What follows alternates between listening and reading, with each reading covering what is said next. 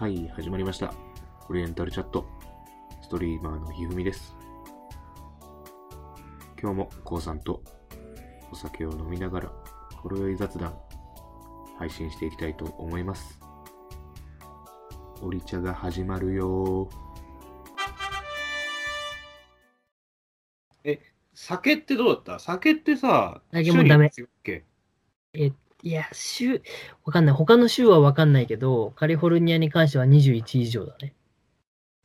あ、でもそうだよね。あ、でもそっか。あれ？州によって違うような気したけど、あ、州によって多分違うと思うよ。今なんか、えっオレゴンもと、21だったんだよ。あ、そうなんだ。今だって、あれだよ。マリファナ OK だからね、カリフォルニア。うん合法だだからね。そこは、それもだって多分州によって違うでしょ？うん、そう。全部じゃない。全部の州じゃないよ。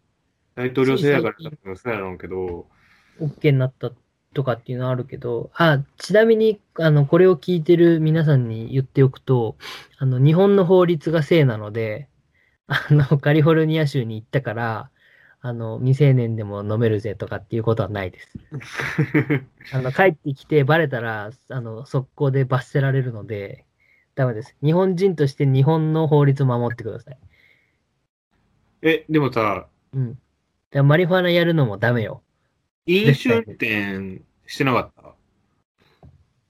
あの、してるやつもいたけど、日本人としてはダメだよ。あ、絶対違う違う違う、向こうの人たち。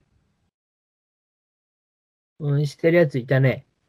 危ないよね。普通え、に。あれはさ、どうなんだろう？法律的に、向こうの法律的に。俺もいや、さ、わかんない。あの、俺もホストマザーと、うんホ。ストシスターと3人で、寿司を食いに行ったのよ。うん。うん。あの、向こうの寿司屋さ、高くない？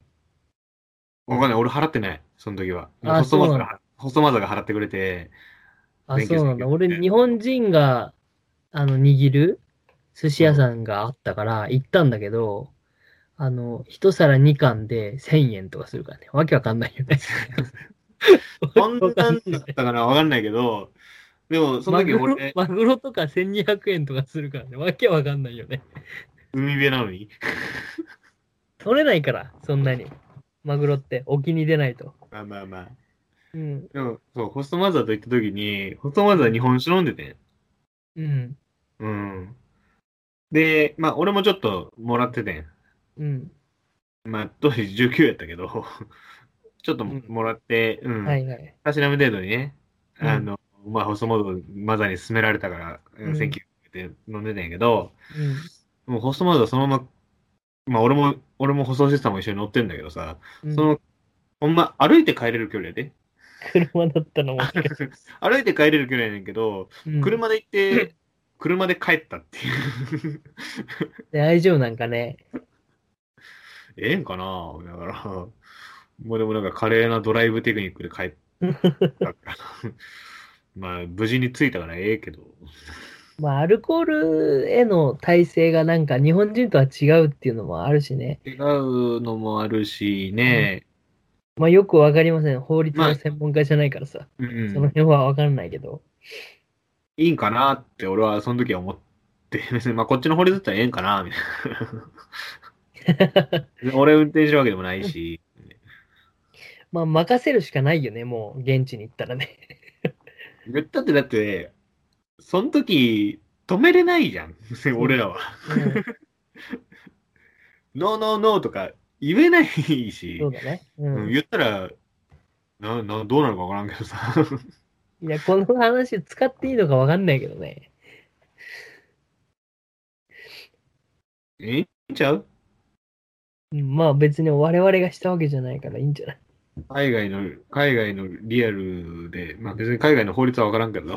うん。そうだね。まあだから、ちょっと話戻すと、まあだから、一応その、留学の動機、目的としては、まあ語学学校をわざわざ選んでるんで、一応喋れるようにはなりたい。短期間だけども、うと思って行ったし、あとやっぱりその、日本の常識があっちでは常識ではないっていう環境、なんか異文化をやっぱり知っておくっていうのが大学生のうちで大事なことなのかなと思って、あの、行きましたと。で、なんか、ななんか身についたかなって考えたときに、やっぱり英語下手くそで通じないから、通じない時が多かったんだけど、でもそういう旅行とかに、あの、俺がい、俺行きたいんだけど一緒に行こうよとかって誘うと一緒に来てくれる人がいたりとかっていうので、なんか、言葉通じなくても、気合があれば、なんとかなるって言ったでしょ。なんとかなるっていうのと、なんか、話すの上手とかそういう問題じゃなく、なんか、こいついいやつだよねみたいなのって、なんか言葉通じなくても分かってもらえることってある、あるなっていう熱の。量とボディーランゲージでなんとかなるとこはあるよなそうそうそう。なんかお前いつもニコニコしてていいなみたいな感じでうん言ってくれたりとか、あって。まあ、あとは度胸がついてね、やっぱり。あの、言葉通じない中で旅行とか行くとわけわかんないさ、事件が起きたりするんだけどうん、なんかもう、あの、日本語で 伝えてみたりとかさ、えなんかもう向こう行ってる時、アメリカとか行ってる時とかってさ、なんかもう別に諦めじゃないけど、半ばどうにでもなれと思いながらやってない？